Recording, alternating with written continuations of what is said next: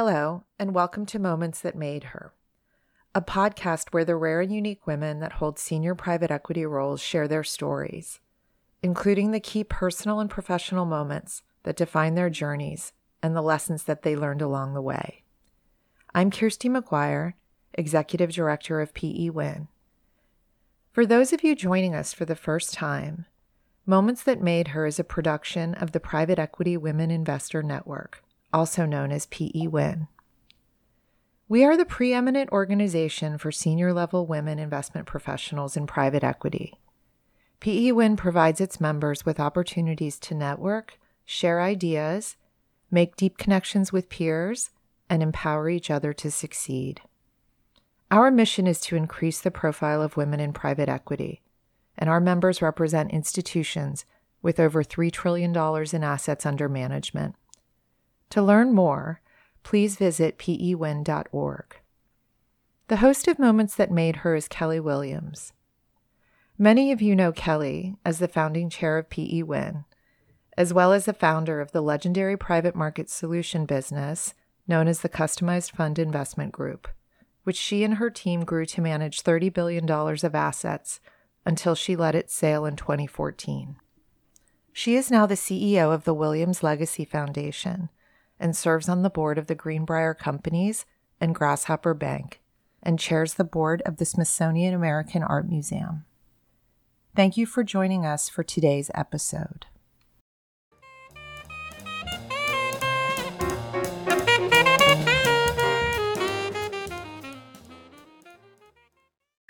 Welcome to Moments That Made Her. I'm your host, Kelly Williams, and I am so excited today to have one of my dear friends as my guest, Pam Hendrickson, who is the vice chairman of the Riverside Companies. We have known each other for many years. I was her client and limited partner for many years. We are also friends and not exactly neighbors, but um, we live on the same island in the summer in Nantucket. And so it's I'm so excited to have you today here as my guest, Pam and I am excited and flattered to be with you. And since the island is only seven by 14 miles, I think we kind of are neighbors. Yeah, I know. We're probably closer than most neighbors. So, right. Um, anyway, well, I am really excited to have you here on Moments That Made Her, which, as you know, is the signature podcast for the Private Equity Women Investor Network. And I'm going to start where we always start, which is tell us a little bit about how and where you grew up. So I grew up in New York City. Um, I had um, a very, you know, traditional upbringing with um, a very strong relationship with my both of my parents, but especially my father.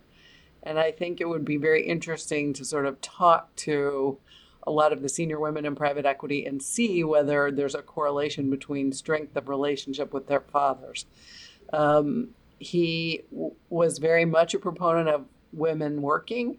Um, in fact, I remember one time him saying to me as I as I was getting married, "Well, you're never going to stop working, correct?" um, and uh, and I went to. I was fortunate to go to a private school in New York, which was a proponent of girls can do anything they want. Um, and so I very much grew up with the mantra of work hard enough and doesn't matter. You can do whatever you want to do. And that has always been my mantra. Well, I think that's fantastic. And I, I think you're right. It would be interesting. Maybe I'll have to add that into the podcast and ask uh, women about their relationships with their fathers. Like you, I had a very close relationship with my father. I still do. Um, and, uh, but I, and I also had a working mom. So I also had a very close relationship with her. And one of the things my dad taught me as a kid, because we grew up very modestly, was no one's better than you, but you're not better than anyone else, which I thought was a very grounding thing to learn as a child. And similar to the message you got, which is you can be anything, but that doesn't mean that you're better than anyone. A hundred percent. And and the message I got from my mother was you treat every person exactly the same exactly the same way, which is sort of the same message that you got, Kelly. So yeah, So I agree with that. Yeah, absolutely. Um, I always I always attribute that to my skills with um, working with clients because you know your ability to kind of put your ego aside and just relate to people as people is really something I think you have to learn as a, as a young person. I think I think that's right, and I think as a leadership skill, empathy is extremely underrated, and your ability to understand what makes a person tick is really critical and to understand that you're not better or you know worse than they are. Right. Exactly right. that makes a big huge difference so. well so given um, given that you are one of the rare native new yorkers um, tell me a little bit about your first job so my first job was actually cleaning houses at age 12 on nantucket ah, i don't um, think i knew that you've never told me yes, that before so so that was um, yeah, a very interesting job. I certainly learned a lot. I had some clients, speaking of the um, learning what makes people tick, I had one client in particular who um, required that lettuce, spinach, etc., be washed a certain way and then put in a pillowcase in the dryer. um, and I that's an interesting admit, salad spinner. I thought that that was quite odd. that's a riot. But I, you know, I did exactly as I was told, as any good 12 year old would do. And um, then came home and said to my mother, Oh my gosh, you can't believe what I had to do today. But, um, you know, it was a very, it was a very, I think having work ethic starting when you're young is really important. Um, so that, that was my first job. And, um, my jobs became slightly more glamorous as I uh, learned how to play tennis and became a tennis pro, um, also in Nantucket. But uh, that was that was a better or at least a slightly more glamorous job. Yeah, for sure. Definitely a little more glamour there. That's a, that is a funny story. I'm going to have to you know my husband is a as a retired professional chef. I'm going to have to share that tip with him and see if it actually works. That yeah, is so Please. please do. I will. Please do. So, um, given those auspicious beginnings with spinning um, greens in the dryer, um, when did private equity show up on your radar screen? At, at what point did you think um, you know, this was a career path for you? At what point did you even hear of private equity? So it, it's a funny question because I really never thought about it. And in, fact, you know, my whole career was in finance, but in a way that that was sort of odd too because I came out of business school and I much to the distress of the the Northwestern Kellogg placement agents, you know, placement group, I thought I had really strong analytic skills and really strong interpersonal skills, and therefore I could do anything, as I had been told by my father. So I interviewed for marketing jobs at Johnson and Johnson and Procter and Gamble. I interviewed for consulting jobs at McKinsey. I interviewed for investment banking jobs at Goldman Sachs. Um, and, you know, I was very fortunate with sort of the go go years of the MBA in 1984 and had offers from a number of different firms. And I was walking down the street one day. I had been a summer intern at Chemical Bank. I had split the summer and done half at Procter and Gamble and half at at uh, Chemical Bank. Uh, long story as to how that happened. But I was walking down the street in New York, and I walked into the Chemical Bank and accepted the offer.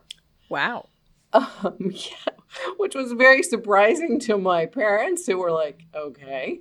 Um, but you know, and I think honestly, if Procter and Gamble had been in New York City, I might have made a different choice. I really, I don't know for sure. Um, and I spent, you know, 22 years uh, at Chemical Bank, and it's uh, spawns or its its children. Yes. Um, you know, I never moved, but the bank changed around me multiple times, and um, I learned a lot of different things. And I remember early on a very senior person at Chemical Bank saying to me, "If you think of your career as a pyramid." Then what you want to do is build the skills at the base of the pyramid that are not as strong for you. Um, and in my case, strangely, that was math. Hmm. Um, I, you know, I was strong interpersonally. I was strong creatively. Um, and eventually I was obviously able to build that skill as well, and so that was um, that was very fortunate. And I did a lot of different things at Chemical Bank. So then, uh, Chemical Bank is now J.P. Morgan Chase. Uh, Jamie Dimon has become the CEO, and you know I'm sort of thinking I don't really want to live through another big bank merger because I've now done at least 4 Mm-hmm. and that might be enough in anyone's lifetime. So a headhunter calls me from this firm called Riverside, and I, I truly had never heard of. Her. I, I said, "What do you do? Make boats?" I mean, I really, I, I had no idea. And um, so she she said, "You know, this firm is looking for a COO, and your name has come up." And I basically crumpled up the message and threw it in the trash. Wow. Because at that point, you know, I was on the operating committee at JP Morgan. You know, I ran a huge business in global lending and liquidity. And I went home and I said to my husband, who's a who runs a middle market investment bank, so I got this call today from this firm called Riverside. And he said, I am so sorry you didn't pursue that because they have the best reputation, that firm. So I was like, uh, well, sorry, I crumpled the number and too late. so a year goes by and the same headhunter calls me back. And she says, I know you're not interested, but they still haven't found the person that they're looking for with the right personality and sort of the right fit. Well, at that point, I had gotten even more sick of, you know, what I was doing and, and sort of felt like maybe even more impetus for more mergers coming down the pike. So I went over and talked to Bela Szigethy and Stewart Kohl, who are the co-CEOs of Riverside, as you know well, Kelly. And um, you know, that was kind of that that is really how I got to private equity. That is a fascinating story. Um, I know how compelling those two can be. And you know the story that the way I got to Riverside was I was doing a diligence call on another fund, and Stewart was on the reference call list. And he gave a great reference and a balanced and fair and thoughtful reference. And then I said, well, what about you guys? Are you raising money? and he said, yeah, well, as a matter of fact, we are. And, you know, we're kind of almost oversubscribed. And so I talked my way in and the rest was history. We, you know, obviously we had a great relationship. But, um, well, I'm so glad, obviously, for lots of reasons that you took the second call. Uh, and I hope you are too. I'm sure you would have ended up as the CEO of JP Morgan Chase had you stayed. Probably not, but I'm, I think I'm not. I mean, I the truth is, I love little businesses. I love what we do. You know, I I just being able to go into a little business where you really matter and you can really help makes such a difference. I think that's right. You know, having having the ability to impact and use Right. the, use all the skills that you've um, you've garnered over your years, um, it does make a difference, in, particularly in these smaller family-owned businesses. Absolutely true. Well, so are there are there certain inflection points? Or are there certain things that kind of stand out in your mind throughout your career that positioned you to have staying power and stay in the finance industry, and particularly kind of stay in private equity all these years? Yeah, you know, it's interesting because obviously people often say, well, you you go to meetings, whatever, you're very often the only ro- woman in the room. Although that has changed a lot, um, you know, over the past five years. The and you know, thanks greatly to programs like Pink Light and um, and other great things you have done. There are lots more women who are involved in private equity, and and I do think that is a wonderful thing. And I think it's important for us to pave the way for those people. Um, I I remember Michelle Noon saying, "You and you and Jerry and everybody have been so helpful to me." Um, and I, I do think we need to be helpful to each other. I think that's that's really critical. Uh, but in terms of just inflection points, you know, the whole being a woman, I never thought about it. Just, I mean, to me, it was never an issue. I felt like I belonged in any room. I was just smart as anybody else. Um, I remember one time I was at a meeting at the SEC, and um, a gentleman, w- we were talking about private equity and Dodd Frank, you know, and sort of the whole square peg round hole thing. And this gentleman said, You know, for me, this is a lot like going to the gynecologist. I sort of know what they do, but it doesn't really apply to me. and of course, I'm the only female in the room. So as he turns and turns beet red when he realizes that I'm now in his line of sight, um, I just laughed and said, That is an, actually a perfect analogy, but it just wouldn't have worked if I had said it. Um, so I do think humor diffuses situations, and I, I think, um, you know, that's been very helpful. You know, I remember a story, um, and it was told by a woman at um, at J.P. Morgan Chase about her benefiting from men decoding things for her you know, she'd go to a meeting and think something had happened, and then one of her male colleagues would pull her aside afterwards and say, "Okay, well, this is what was going on." Did that ever happen to you? Well, absolutely. And I and I, you know, Jimmy Lee was my mentor or sponsor, I guess is really the more apt word at JP Morgan Chase. And he was, and it's sort of sad you actually can't do this probably today, who would pull you aside and go, Would you just get your act together? Because that is not at all what anybody was thinking. So I think over the course of time, what you learn is men and women hear differently. Um, you know, the the example I think one of my bosses used was so I'm going to promote a man and a woman, and the the man says, Yes, this is great. I'm all in. And the woman says, you know, I have young children. I need to think about this. There's a lot of travel. So what I hear is she's thinking about it and he's not. And what a man hears is he's confident and she's not. Mm-hmm. And so so I think you do I think decoding is a really good way to put it and I think that's important. It's so funny that you give the example of Jimmy Lee because he's exactly the person I know that. I figured that. and it was the same kind of conversation. Like went in, closed the door. Um, yep. And yeah, and I, you know, I actually think that for men to be allies to women, that's one of the things that they can do is is to Absolutely. say, look, you need to understand this is how people are looking at it, or you know, what you think just happened in that meeting is not what happened in that meeting. Um, I I think that's a actually a good service that colleagues can do.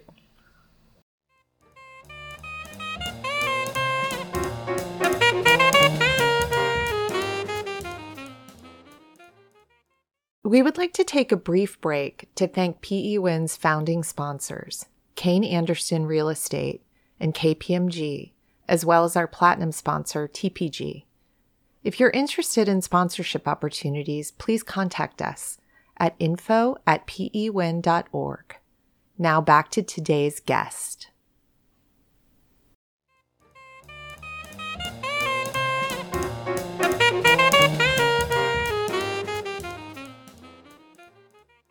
I couldn't agree with you more. But I also think what what you had said earlier about um, the ability to understand what makes a person tick, you know, just just to be empathetic really matters because I think what you want to, as, as a woman in finance, you want to make sure that people don't uh, feel uncomfortable around you, that you're not the person who always has the chip on their shoulder, you know, or who reacts to things. I remember once when I was young, Trammell Crow, and I think he was in his 70s at the time, saying to me, You got any money, honey?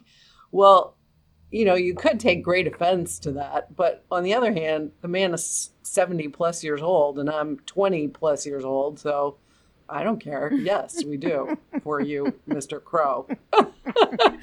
that's so well. That's a great example. I mean, one of the questions I was going to ask you is: Are there times, and we both have been doing this long enough? The answer is absolutely yes. That you were particularly aware that you were a woman in the industry, and and people make you aware uh, sometimes because I think a lot of us just like do our jobs, and it's not till someone points it out or treats us markedly differently that it Right. it really stands out. But is there anything like during your time in private equity, particularly in private equity, that stands out?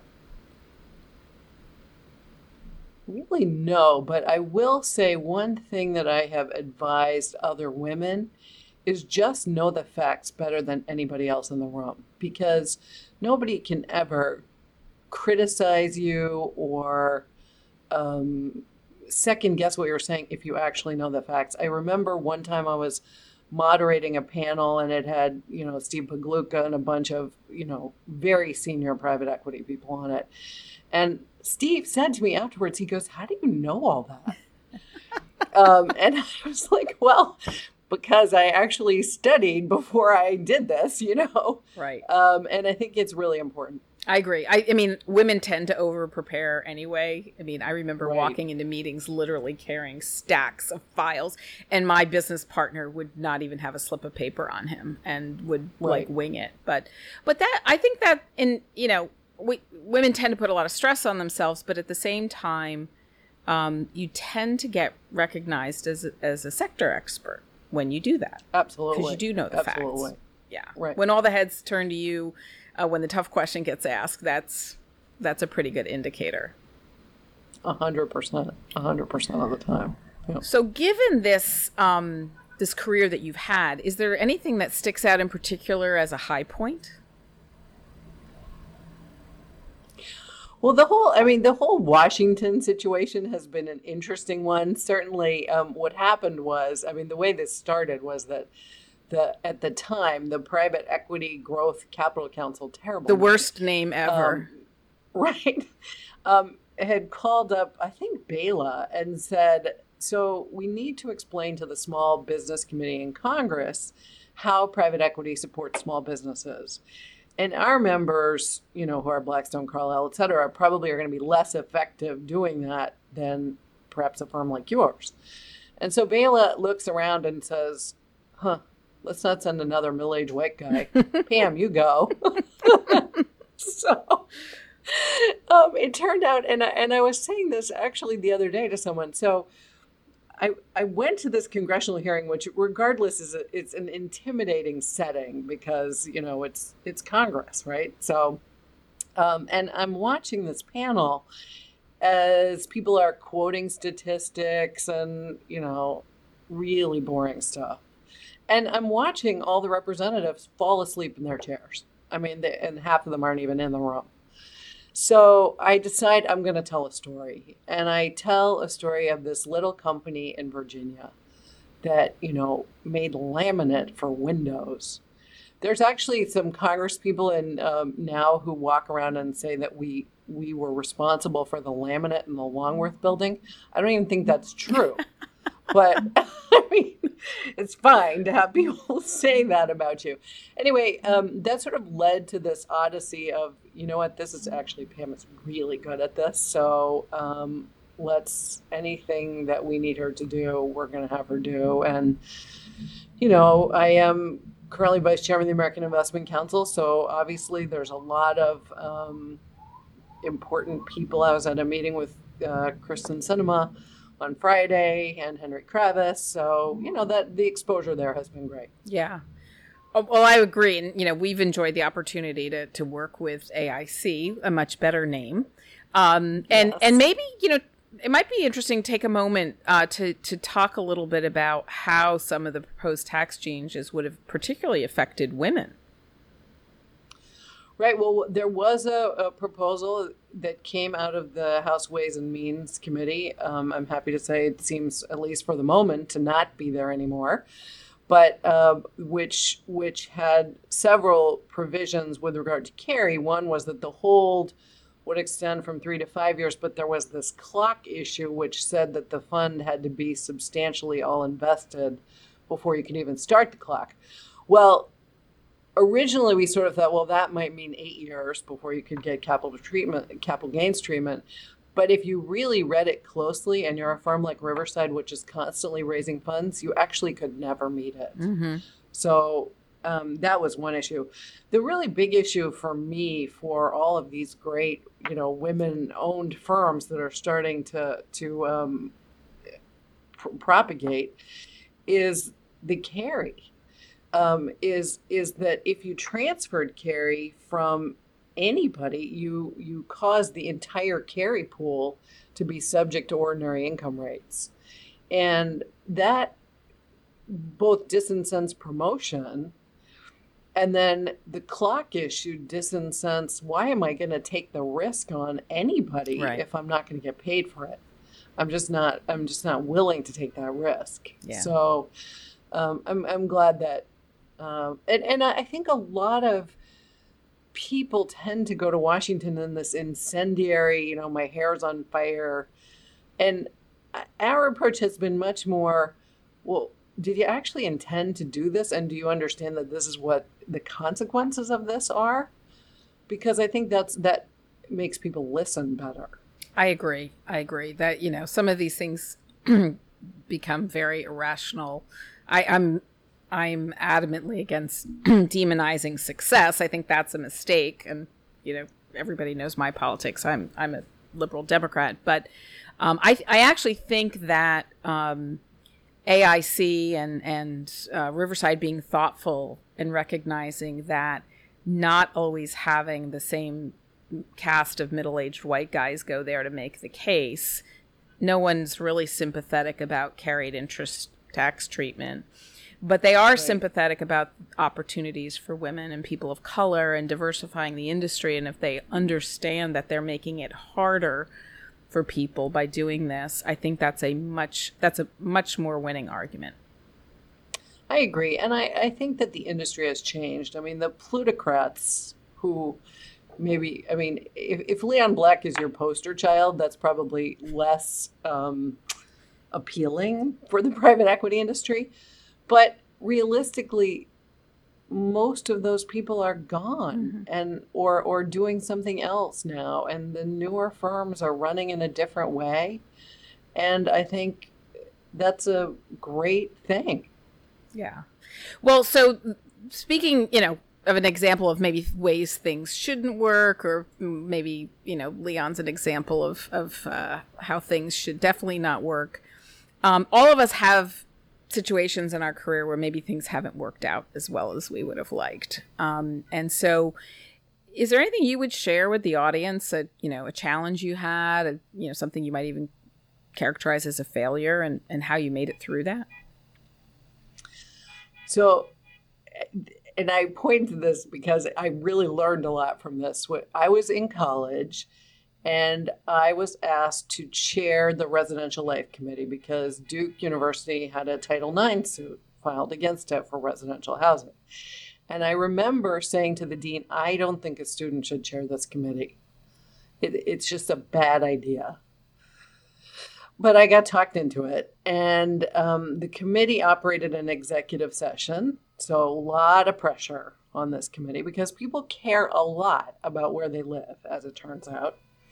Um, so, and of course, back in the olden days when I went to college, the drinking age was 18. Um, I was in those so- days and- as well. yes, well. so, um, happy hour on a Friday, a group releases a draft of this report that we're going to issue, including how people voted. wow. And I have rocks thrown through my window, bricks. Um, it's it's pretty bad. Um, and the dean of students comes over and says, I, I, I want to take you off campus and put you in a hotel. And I refused because I, I was like, no, you know, I'm, I'm, I'm sticking it out. Someone on the committee then tried to commit suicide, which I realized wasn't my fault. But I mean, it was really a disaster. Oh my. So, a few things I learned from that. One, never ever go against your gut. Mhm. If your gut is telling you something, believe it. Um, and two, figure out ways when a group is under a lot of stress and pressure, figure out ways to relieve it. Because I, I think that was a, a huge problem. And those are lessons that have served me very well, I think, over the course of time. But I would say that was a failure. Yeah. Well, I mean, and in some ways, thank goodness that it happened earlier in your life so that you could apply those Absolutely. lessons, right? Um, right. I, I think true. we all know you know there are issues with having a culture and having maybe a generation of kids growing up not not knowing failure and uh, if it if they do find it way late in life it's a lot harder to grapple with than if they have that experience early on that is definitely true. I was i do consider myself quite fortunate to have had that sort of mess um, at a reasonably young age when it wasn't you know deleterious to my career or my future particularly. So. Well, so switching gears, um, is there something that that you would point to that was particularly fun or creative that you did in your career that really stands out? Um, so I created a credit card when I was at JP Morgan. Wow, that's pretty cool. And um, it was really fun. Um, a credit card had been created by the credit card company, and I remember my boss and I um, got sort of, you know, um, chastised by the head of the credit card company that we weren't that it wasn't being sold to the high net worth clients, and I remember saying, well, perhaps we should do a focus group and talk to them and see what it is that they actually want instead of trying to cram something down their throats. Um, and we did that, and it turned out, and I think this was a surprise to people, they actually didn't want the equivalent of a black card. What they wanted was something more equivalent to Amex's platinum, mm. uh, because the high net worth group. I mean, they they very often said this. I can't even tell you how many times I heard this in a focus group. I don't need travel miles. I have my own airplane. Um, but I want to be able to buy a Corvette on my credit card. And I never want a voice response unit ever when I call. And so we we basically built that card, and then we created a concierge service that um, was sort of hotel staff that had been trained. So I actually remember my sister was uh, you know, I had a, a high net worth group at JP Morgan, and one of her clients was trying to arrange in a club in New York City for her his uncle to play the saxophone or something. I it was something really bizarre like that. And the concierge arranged it and this client sent 5 million dollars the next day wow. to be managed. Wow. So it was just it was a really great um, it was a really great thing. And then my old boss actually went to run private banking at UBS. And he said when clients called him to ask about a credit card or he would be having this conversation, he would say, you know, really you should go to JP Morgan for that because they have the best in the industry. Mm. So I'm not sure they so still have that. No, I don't think they do have As a client of JP Morgan, I can tell you that my right. credit card experience is not like that. yes, no, nor is mine anymore. right. So uh, they need you, Pam. Probably. Well, it probably. I mean, who knows how profitable it was? It may not have been, uh, you know, profitable. But I think if you looked at it holistically, um, you know, you look at the five million dollars you got as a consequence of the the credit card. That would be a better way of looking at it. Right. Although, as we know, institutions like that don't always look at it holistically. Correct. Yes. Exactly. Yes. Um, well, now I'm going to take you to um, my much beloved lightning round, and okay. uh, and get your response, reaction to some of these questions.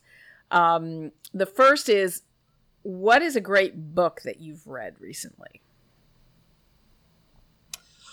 Well, on a, a, phrase coined by my children, the WOG, which stands for walking and jogging combined. I, I have listened to the Dutch House, which is ah. narrated by Tom Hanks, and I lo- I just think he's the greatest. I mean, it almost wouldn't matter how good the book is, although the book is great, but he is just an unbelievable narrator. So I loved it. I love hearing that. In fact, I just you can tell how busy we both are because we're like a few years behind in what's current. But I just finished um, a gentleman in Moscow, and I literally just started on the plane on Monday, the Dutch House, which has been sitting, oh, which has been sitting in my perfect. Kindle forever. So that's great to hear. great. Um, great. And maybe, uh, maybe I'll have to listen to Tom Hanks a little Tom bit. Hanks is really great because I don't usually I usually am like you I read books you know I tend mm-hmm. to not listen to them but because I was wogging I decided to do something different. Ah, Love that. Um, so, what's your guilty pleasure binge watch these days? Oh, you know, we're so bad. We, we, you know, we don't. We we tend to go to you know the West Wing because we just are such so ridiculously boring. but I guess we've been watching Succession of course. Which I have sort of a love hate relationship with because I hate all the characters, but then I, I'm sort of in it and I have to watch it. Sort of how I feel like I read Game of Thrones. Um, and as you know, another person, yet another person is getting their head chopped off and blood is spurting all over. I'm like, why am I reading this? Right. But it was just one of those things you're in. Exactly. I know. So- I was Andrew and I were catching up on Succession yesterday and it was sort of the same thing. I was like, there's not a single redeeming character in this show. No one to root for. The problem is No. with Succession and with Billions, given that they're very close to our industries, it, sometimes it gives me PTSD to watch them because I'm like, I know that guy. I know what's I going on there. So Uh, you really don't need to have that when you go home at night, right? you really don't. Yeah. Yeah. Mhm. I totally. Actually, we re- we recently started watching Murders and Murders in the Building. Oh, I that's think very called. good. That is a hilarious and and a very funny. Yeah, no, I I love that one. I'm glad you're watching that. That's it's a Yeah. uniquely New York uh, show. Exactly. So, um, so what's your cell phone wallpaper? My children. Of course. yes. Um, and if you didn't have a career in finance slash private equity, what would your career be? I would probably do something related to cooking. So Really? Andrew and I share that. Ah, yes. Yes. Very good. Um, in fact, during the pandemic, and this, I, I, I have been sort of working on a cookbook. Someone gave me the recipe writer's guide, which it turns out is really hard to write a cookbook because you, you know, you know how to cook yourself, but other people who are reading it don't necessarily. So, um, anyway, but That's it's, uh, impressive. it's fun. Oh well, okay. Yeah. We're gonna have to get together and cook in Nantucket. Andrew would Well, we that. will do that. sure. Absolutely. That would be great. We will do that. So-. I think I know the answer to this one, but are you a dog or a cat person? Dog. Yeah, I, I know. I know you love dogs. I know. Well, I'm also violently allergic to cats. Oh, I, that I didn't know. So, yeah. So, I mean, if I get near a cat, I can't breathe. So that's that's a problem. Ah, well, there you go. Yeah. Good So- choice. So I'm not sure. I, I'm not sure I would have a choice. right. Um, and then my final question is, what's the best piece of advice you've ever been given? Can I do two? Sure, of course. Uh, so one was, it, if you don't understand something, ask. Because people have this tendency to use lots of jargon, and it doesn't necessarily mean they actually understand what they're talking about. So if you can't explain something in plain English to someone, chances are you don't understand it. Mm. So that was one. Mhm. And the second was if you get the phone call, you own the problem Ah, you know so so you are responsible no matter what mm-hmm. if you get that phone call don't don't pass it off Right. figure out how to solve it yourself two very or good. you know at least check in Yeah, with very good piece of advice and ones that uh, I wouldn't say are typical, but excellent um, and resonate. Well, this has been so much fun to do. so Uh, great to see And even though we've known each other for so many years, I learned things about you that I didn't know. And I know our listeners, I'm sure, are going to have questions, so they'll probably grab you at a conference and follow up. But I am so thrilled. Pam Hendrickson, thank you so much for being my guest today on Moments That Made Her. And thank you for being such a wonderful member of the Private Equity Women Investor Network. Well and thank you for starting it kelly. I mean we should actually do this podcast in reverse and i'll ask you the questions. I feel like you should everybody, be your own guest. everybody has heard me so many times over the years, but No, yeah, may, maybe one way, day we'll we'll turn the tables. But anyway, thank you so much. a pleasure. Thanks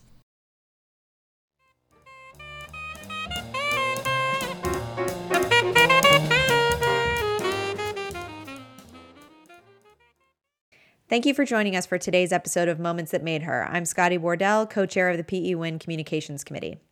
As a reminder, the content in this recording is for general information purposes only and does not constitute advice.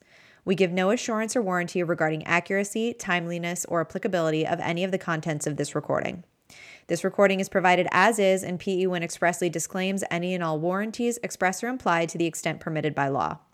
Except where acknowledged, the copyright and all intellectual property rights in all material in this recording are owned by PE Win and our affiliates and should not be reproduced without our prior written consent. Other organizations or brand names used within this recording are for identification purposes only. The content set forth in this recording may not be sold, reproduced, or distributed without PE Win's prior written consent. Any third party trademarks, service marks, and logos are the property of their respective owners. Any further rights not specifically granted herein are reserved. Thank you again for joining us today, and we hope you tune in for another episode soon.